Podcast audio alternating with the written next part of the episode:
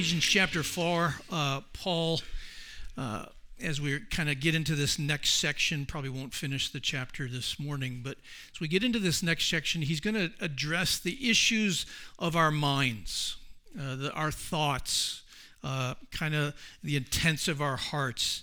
Uh, as Paul addresses that, he wants us to understand how our thoughts, listen, dictate our actions. Would you agree with that? How we think will be how we act. So if we think correctly, we will act correctly. If we think incorrectly, we will act incorrectly.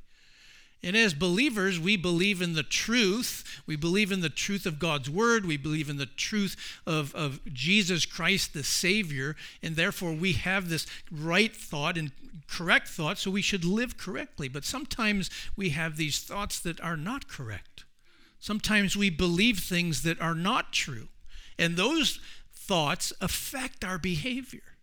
And Paul wants us to understand. Let us think and let us have what we Paul calls the mind of Christ, right? To think like Christ, to think godly, to think holy, to think pure. So our thoughts dictate our actions. If you desire to please God, I would imagine if you're here, you do desire to please God. If you do, then your thoughts must be centered around God's will for your life. Last week we talked about gifts that God gives. And we talked about how God gives everyone a gift. Whatever it may be, God has gifted you in some way. God has made you and created you for an impact in the body of Christ. We learned how if we all use our gifts, we will what? We'll edify the body, lift up the church, we'll encourage one another. So we're, we were encouraged last week to use our gift. And so as we think about that, we got to make sure that that gift is being used effectively. And the only way we can effectively use our gift is if we understand God and we think about God and we understand God's will. You must know what He wants in order to use your gift to be most effective. So, Paul will move on to our thought process. Well, ultimately, that dictates, again, as I said, our actions. And both our thoughts and our actions must be focused on God. This morning we spent time worshiping the Creator. I loved how Abby put that worshiping our Creator. This is what we get to do. And I want to encourage all of us this morning that our time of worship is not just something we do to get out of the way so that we can study the Word of God. Our worship of God means we're so grateful to God. We're so in love with God. We're so uh, uh, anticipatory of what He wants to do in our lives that we actually lift our hearts to Him. Lord, thank you. Those songs that we sang are prayers of our hearts. They should be. And we come to this place where we can pour those things out. And listen, God knows the garbage that's in this, that's in us. God knows the mistakes that we've made. God knows all those things, but we can still worship Him even in the midst of those difficulties. And so it's like David, he beats his chest and soul, you will worship the Lord. Because sometimes you don't feel like it, right? But isn't it important to worship God? Isn't it important to, to, to kind of force ourselves to get our focus on Him? My problems and your problems get a lot smaller when we focus on the greatness and the bigness of God. Is bigness a word? I made it. There we go. As, James Melandra says, if you don't know how to say a word several different ways, you're, you're not smart enough. Bigness of God. How big is your God? Okay. If he's so big, then your problems are so small. But they, they, they do still affect us, do they not? Our problems affect us. They affect the way we think, they affect the way we act, they affect, our emotions, you know, and the things that we think about and the things that when the thought comes in, we're like, oh, Lord, I got to think of But then when we think, God, I'm going to give this to you, and you're strong enough to take it, God, that helps us in our lives. Today's message I've entitled, the gift of a renewed mind. We talked about gifts last week. This week, Paul, after talking about those gifts, he wants us to think about our minds, the way we think. And it's this renewed mind, it's this changing our thoughts, because the enemy, wants us to believe what? You're worthless, you don't deserve it. And I agree with him there. We don't deserve it, but God wants to give it to us, so why don't we take it? So, the gift of a renewed mind. We will look at three different changes that God has made in our lives to help us think properly. Because we live in a world that does not think like we think. We live in a world that thinks completely the opposite. And they are not thinking about truth. They're thinking about lies, and the enemy has them in bondage. So let's look at our first change. And that first change is our direction. Look with me at verse 17.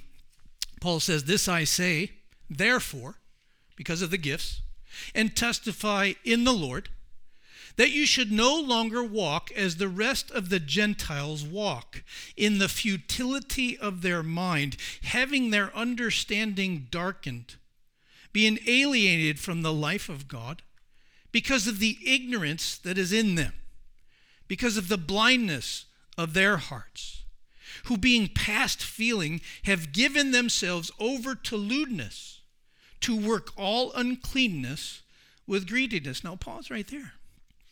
And I said, God changes your direction when you acknowledge He is God.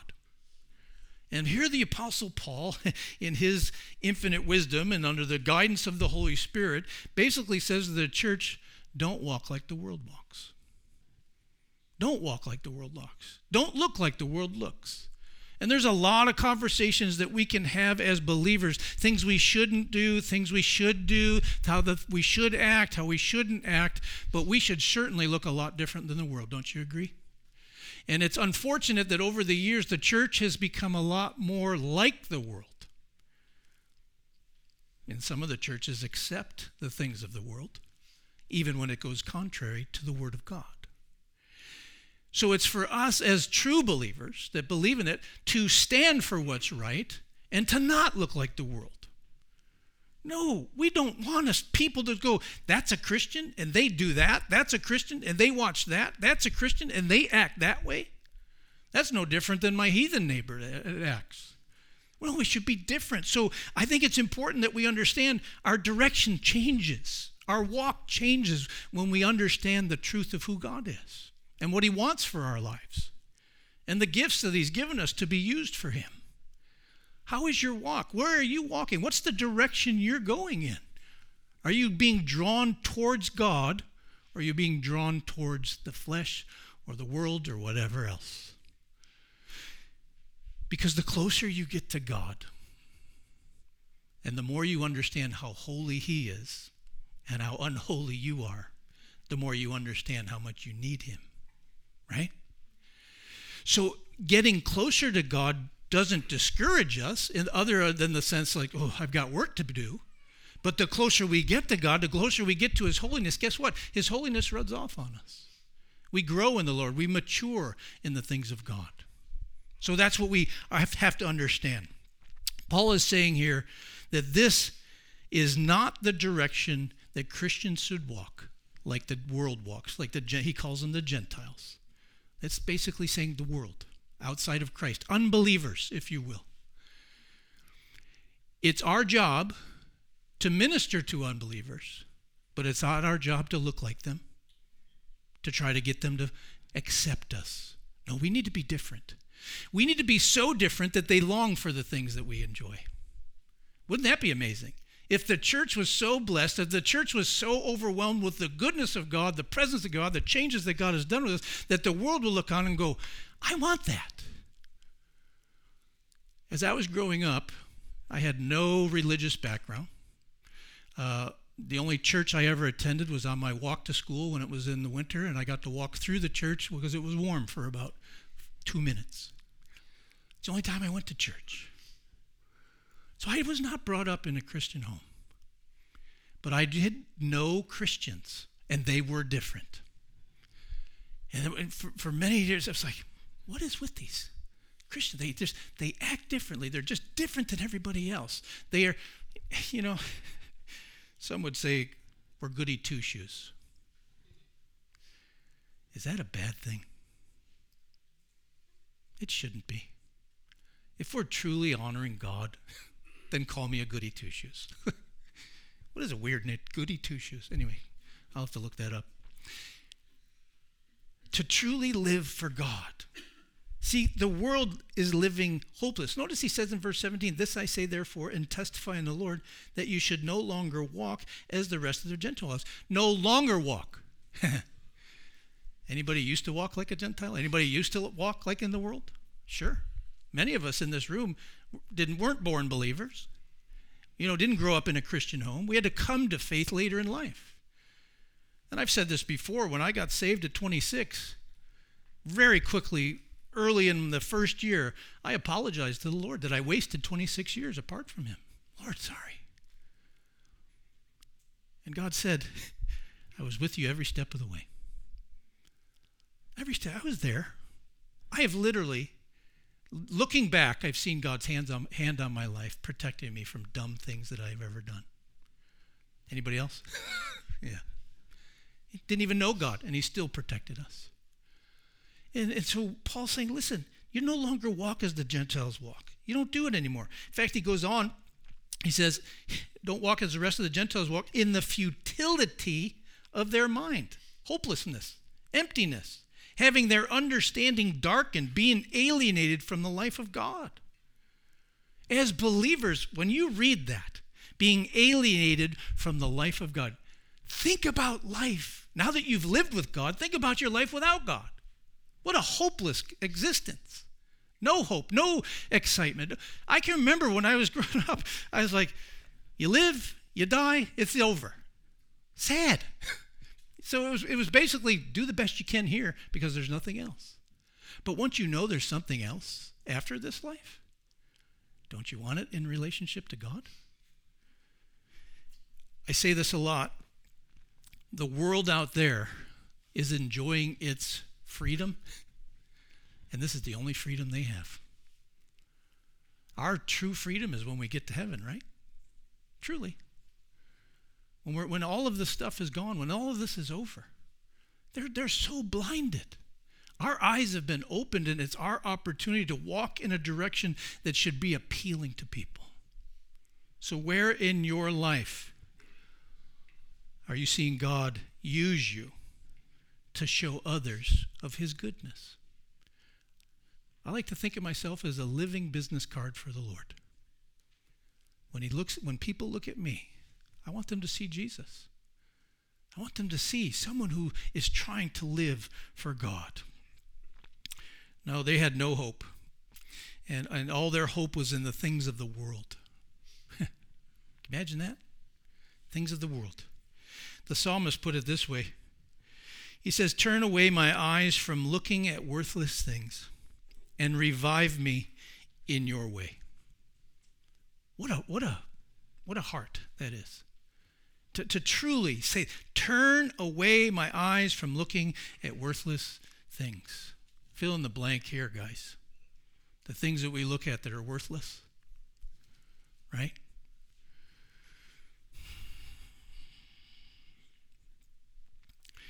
Amazon will never satisfy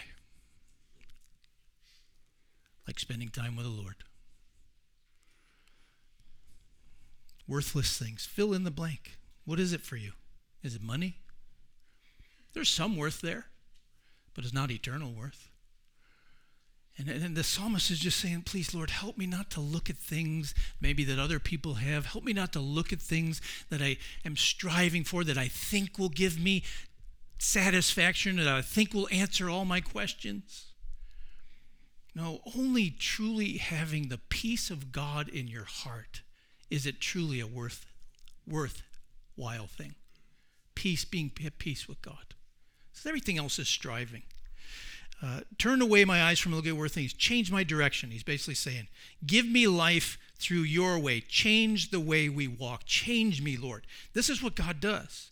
Other translations have this uh, revive me in your way, uh, revive me with your word, preserve my life according to your word, give me life through your word. His way is his word. So you want to know the way of the Lord? Know his word. Read the word, read the, read the scriptures, understand what they say. There is no greater value than spending time in the word of God.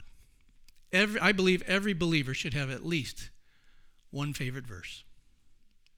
We call it our life verse. The verse that just speaks to our hearts, that gets us through thick and thin, that gets us through those difficult times in our lives. Because it's His Word that will revive us. In those times of our greatest need, hopefully the Scriptures come alive in our hearts and in our minds, that it comes to us. So, are there areas of your life where you've lost hope? Are there areas of your life where you need to be revived? Areas of your life where you need to stop looking at worthless things? I think that would be a good place for us to start. Lord, where am I looking to find peace that only you can give? Truly. You see, once you begin to lose hope, that's when you begin to start doing things in your own strength. See, God doesn't do things fast enough for us, does he? Anybody? Oh, when I ask, God answers me right away. Thank you. said, No one. No, usually God's like, Well, let's talk about it, or maybe I'm going to have to have you wait for that. So we got to understand that sometimes God doesn't act fast enough so that we start to do it in our own strength, right? Boy, do we mess it up, don't we? So I encourage all of us that when we get to that place where God doesn't seem to be moving and we want to do it in our own strength, that we truly say, God, if you want me to do something, I'll do it. But if you don't, stop me. Stop me. There's things I've done in my life. I look back and I go, Lord, did I, did I step in there? Did I step in and steal your glory? Did I step in there and try to help you? Like we could even help God. Shoot, if anybody's here that can help God, man, you need to start a ministry. Helping people. Seems like anytime God allows us to help Him, the next time you make sure that we realize it was really Him that did it, anyways. He's the one that does the work. So we walk in the ways, we walk in His direction. Notice he goes on again. It says, verse 17, uh, I'll read it all again. This I say, therefore, and testify in the Lord that you should no longer walk as the rest of the Gentile walk, in the futility of their minds. I, you know, bad thinking, bad thoughts, not understanding the truth, having their understanding darkened, being alienated from the life of God. And here's why because of the ignorance that is in them, because of the blindness of their hearts. the world out there thinks they're so smart. God looks at them and says, You're not smart at all. Right? They're blinded. They're blinded by the enemy. The Apostle Paul was blinded for the things that he was doing when he was Saul, right? He was persecuting the church. And then all of a sudden the scales fell off his eyes. Why? Because he was blinded by the enemy. He was blinded to thinking he was living for God and he wasn't. This should be a prayer for all of us. Lord, let the scales come off of our eyes so we can see clearly what it is you're doing or at least trust you in what you're doing. God is never required to let you fully know what He's doing. Unfortunately, for a lot of us. I just was having a conversation, I think it was on Friday with someone. They're going through something, I'm going through something. Man, sure would be nice if God would tell us what He's doing. We know he's doing something. We know we trust him completely. But boy, Lord, let us know. Send us an email. Send us a text. You know, something for we know you're doing something. Sometimes God says, I've shown you enough. I've given you enough to trust me. That's why it's important for us to know his heart, to know his character, to know his countenance. Do you believe that God works all things out for those who love him and are called according to his purposes. Does anybody not believe that? And if we do believe that, if you don't believe it, talk to me after. But if we do believe it, then we have to be okay. Okay, God, whatever that's happened, God, you're going to work this out for your glory. I would have never thought we would still be dealing with fire sprinklers in February of 2024. And I just look to God and go, What are you doing? And why are you doing it? But I know in the midst of every single month that we've been going through this as a church, God's bringing glory to himself. God's doing it. God's, God's revealing his will to us. We would have never figured this out if it was done in a, a, quick period of time. We are trusting in him. So maybe God's delaying answering your questions or answering your needs because he wants you to know that he's using you in the midst of it. And that we just can't be spoiled brats and just say, Lord, if this is what you're allowing, then you allow it. No better place to be than in the center of God's will, even when it's hard. Even when it's hard. They had the futility of their minds. Their understanding was darkened. They were had blindness in their hearts, and, and there was ignorance in them. Listen, we're human. There's still ignorance in us, there's still blindness in us. Let's lay those things at the foot of the cross. Let's say, Lord, we give up these things. We want to be wise in your ways. We want to be wise in the things that you want to accomplish. Proverbs 9:10 says, "The fear of the Lord is the beginning of wisdom, and the knowledge of the Holy One is understanding." Hmm. I love this. The fear of the Lord, the love for God, is the beginning of wisdom. God is all powerful, almighty. And that's the beginning of wisdom. And so we have to understand that's where it starts. As Christians, we have a proper way and a proper place to walk, and that's in the truth of God's word. Um, you know, they had blindness in their hearts. Uh, the ignorance and lack of understanding of man is a heart problem, right? Again, coming off of uh, our time at the Ark Encounter up there in Kentucky, you know, and, and how they just show the difference between creation and, and uh, the Big Bang Theory. It's like the more I hear about the Big Bang Theory, the more I go, you got to be dumb to believe that. Sorry if someone in here believes that. It just doesn't make sense. To, to, to think all of this came from nothing takes a lot of faith.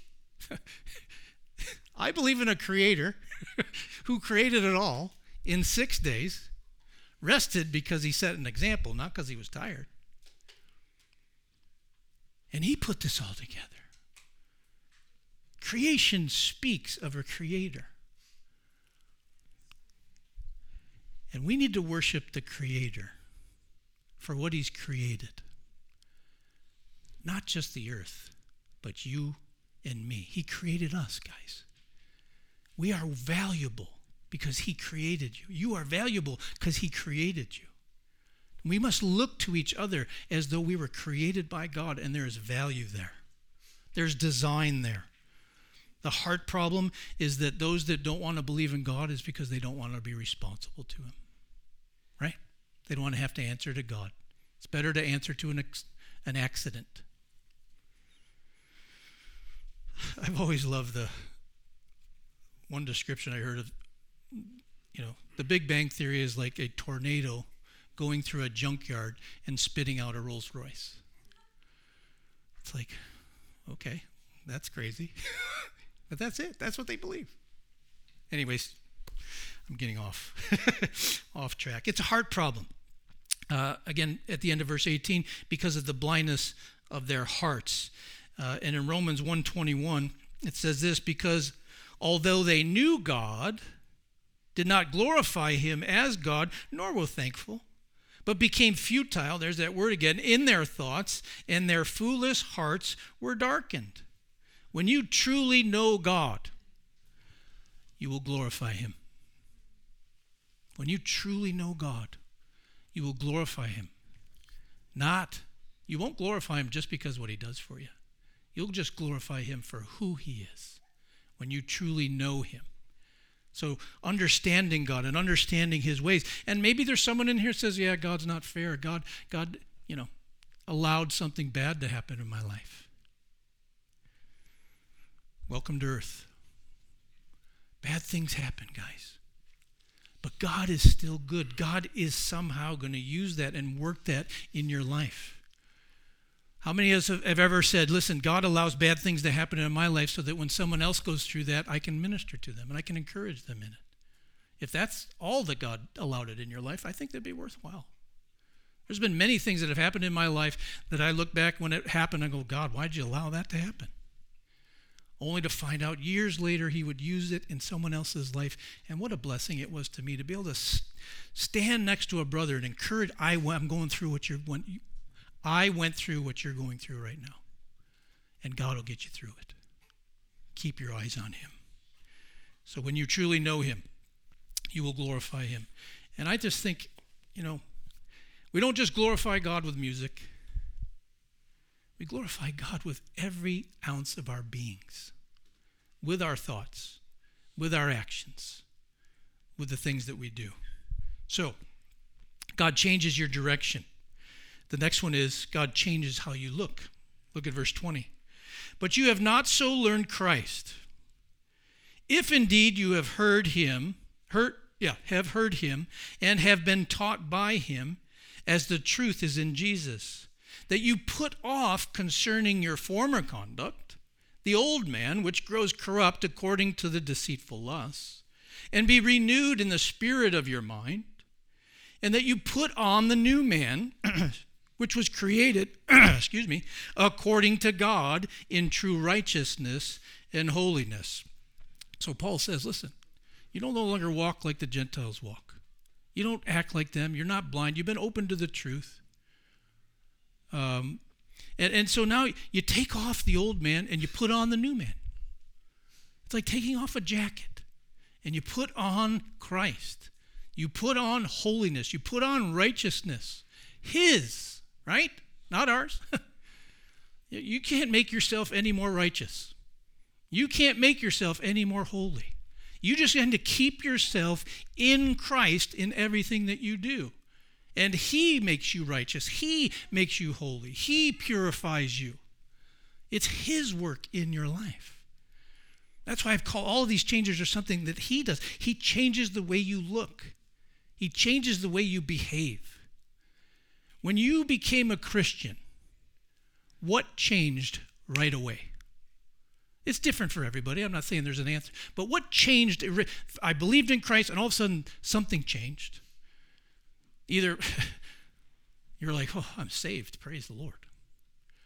Or, or maybe the way you act changed. Or I can remember my ears changed immediately when I got saved. I no longer wanted to listen to secular radio. It was the craziest thing. All I wanted to listen to was Christian radio. I had given my life to Christ, and that's, that's all I wanted to listen to was Christian music. It changed. There was plenty of other things that didn't change like that. I wish it all did, right? but God's still working in us. But we need to change the way we look. We need to change the way we listen to things, the way the things we participate in, the way that we interact with each other. And that change can only come by spending time with God. What did it say about the early disciples? that they were unlearned, untrained men speaking the oracles of God. They could tell that they had been spending time with Jesus. People can tell when you're spending time with Jesus. You know why? You act more like Him. When you act more like yourself, that means you're spending less time with Jesus. But when you act, when you spend more time with Him, you'll act more like Him. So we change our look. We take off the old man and put on the new one. Never to take off the new man. Let's leave that on, right? We don't want to get back into the old man. Does the old man ever rear its ugly head? Yeah. That's where Paul says, I crucify my flesh on a daily basis under the authority of Christ. We put off any sin. We put off whatever does not line up with faith and with God. It's hard to put off things you feel justified in. We have to be careful here because we can feel, sometimes we can feel justified. If someone hurts us, we feel justified that we can hurt them back. That's not true. Know, this is God doesn't save us so that we can revenge those that hurt us. He says revenge is his, says the Lord. He will repay. We should respond to being hurt by what? By love, by caring, by generosity, right? If your enemy harms you, what are you supposed to do for them? Pray for them. Love them. That's not, that's not justifying, is it? Oh, we can feel justified. Well, I did to that person because they hurt me. Or I feel that way towards that person because they hurt me. And I think this is no more dangerous than any other relationship than in a marriage relationship.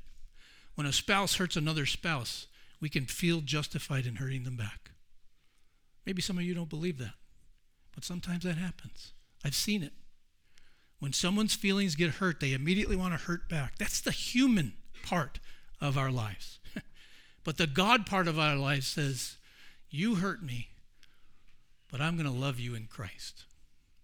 That's, again, looking different, acting different, acting godly. Paul uh, says, Put off all. Uh, excuse me, put off all that Paul had talked about in the previous verse. So we want to put off all this understand, uh, misunderstanding, um, a life outside of God, ignorance, and blindness. We want to put all those things off. That was the previous character, previous conduct. Put those off and put on. Um, let's see. In verse 23, he says, And be renewed in the spirit of your mind. If you have a Bible that's a somewhat of a study Bible, you should see a reference there of Romans 12 2. Right? Uh, we, I think we saw this verse uh, last week as well, but I'm going to read Romans 12 1 and 2. It says this I beseech you, there's that word beseech that one person in our church actually does use, and one just started using it, so that's another one. I beseech you, therefore, brethren, by the mercies of God, that you present your bodies a living sacrifice, a living dead thing, that is, holy, acceptable to God, which is your reasonable service. And do not be conformed to this world, but be transformed by the renewing of your mind, that you may prove what is that good and acceptable and perfect will of God. Renewing our minds is something that God does. We, we just participate in it. You can't change your mind, God can. And if we truly come to the Lord and say, Lord, I need my mind to be transformed. I'm thinking these thoughts, or I'm thinking this way, or I'm not believing in the way you think I should be believing God, then transform my mind. Transform my thoughts in the renewing of our minds. It's a it's an exchange that happens when you come to christ. You exchange worldly thinking with godly thinking. You exchange worldly direction with godly direction. You turn around you go the other way right? That's what repentance is. No longer walking in this direction. I'm going to turn around and walk in an opposite direction because that direction doesn't please god and for some reason that direction does so we make a choice. And guess what? God transforms our mind because we see the fruit that comes from obedience. And when you're obedient in the Lord, he honors his word. And here, Paul, again in Romans, says the very same thing he's saying in Ephesians. You need to change your thinking. You need to change the way you look. You need to change the way you speak. Again, that mind of Christ. He does the transforming work whatever directs your thoughts will control you. Whatever directs your thoughts will control you. So, what's controlling you? What's directing your thoughts? Is it the world? Is it the word? What is it? If you're in a place where you just feel like there's just negative, negative, and just bad things happening, it's important to let God change the direction you're going in and to change your mind and your thoughts. Verse 24, and to put and that you put on the new man which was created according to God. Getting back to the Garden of Eden, getting back to the way it was before the fall of man in the garden. Perfect. So he says, created according to God in true righteousness and holiness. You know, when we get to heaven, isn't it going to be amazing? It's going to be so much different. We're like, is that Pastor Rob? He never acted like that on earth. Right? We're going to be so different. There's going to be a complete and total transformation. I kind of think that God isn't even going to allow us to have a bad thought towards people. It's heaven. It's going to be amazing. And a lot of chocolate cake. God, there's got to be a lot of chocolate cake. Calorie free chocolate cake with lots of gluten in it. exactly. I better stop. I just want to look at verse 25. We're going to look at it again. Because I also feel like it's important that we understand not only do we change our direction, not only do we change the way we look, but we must change our tongue. Our tongue. Look at verse 25. Therefore, putting away lying, let each one of you speak truth with his neighbor, for we are members of one another. Praise God. So, he doesn't say put away lying, he says putting away lying once and for all. Christians are to be truthful. Ouch. right? We're to be honest, even when it hurts, even when it'll be damaging to us, even when it might cost us something. The things that come out of our mouths need to be truthful. And, and listen, if this is convicting to you, it should be. It should be convicting to all of us. Right? What's the Bible say? You know, out of out of the mouth blessings and cursings? Should not be so. Only blessing. Only say what helps. Now, it doesn't mean you can't correct somebody. It doesn't mean you can't help someone. It can't mean you can't challenge someone. But you're not going to lie. You're going to tell the truth, and you're going to do speak that truth. What in love? Do it in a way that people will accept. I have no problem when someone comes to me lovingly and says, "You did something that was wrong." Okay, what's what is it? But when someone comes to in a judgmental attitude or a holier than thou attitude, I have a hard time. Because God doesn't do that with us, does He? You know, Can you imagine if God tripped us up or, or did something to us whenever we made a mistake? I would trip walking down this aisle after this service. Right? It's like, no, God's grace is there. So we have to watch what we say. I think it's important for us as believers to speak the truth. That's a change that must happen. And, and one of my favorite verses even a fool is considered wise. What is it? If he holds his tongue. So if you can't, if you can't not tell the truth, or if you can't tell the truth, or if you can't not tell a lie, don't talk. The tongue is the only body part that comes with its own cage. Just keep your mouth shut. Even a fool is considered wise if he holds his tongue.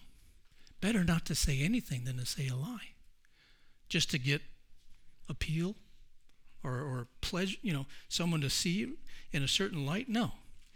The Bible says Jesus is the way, the truth, and the life, right? And followers of Christ should be truthful. So speaking the truth, do it in love. And sometimes, listen, sometimes not saying something goes a lot farther. If God tells you to say something, say something. But if he tells you not to say anything, don't say anything. We can be so justified sometimes in telling someone else what they're supposed to be doing that we damage, we hurt, unbeknownst. So these three changes happen in us. And Paul wants to make sure that as believers, these changes are taking place in our lives our direction, our look, and our tongue. With these three things, people will know that you're a follower of Christ. People that know will know that you are a Christian and that you're different than the world around us because we're no longer to walk like the world.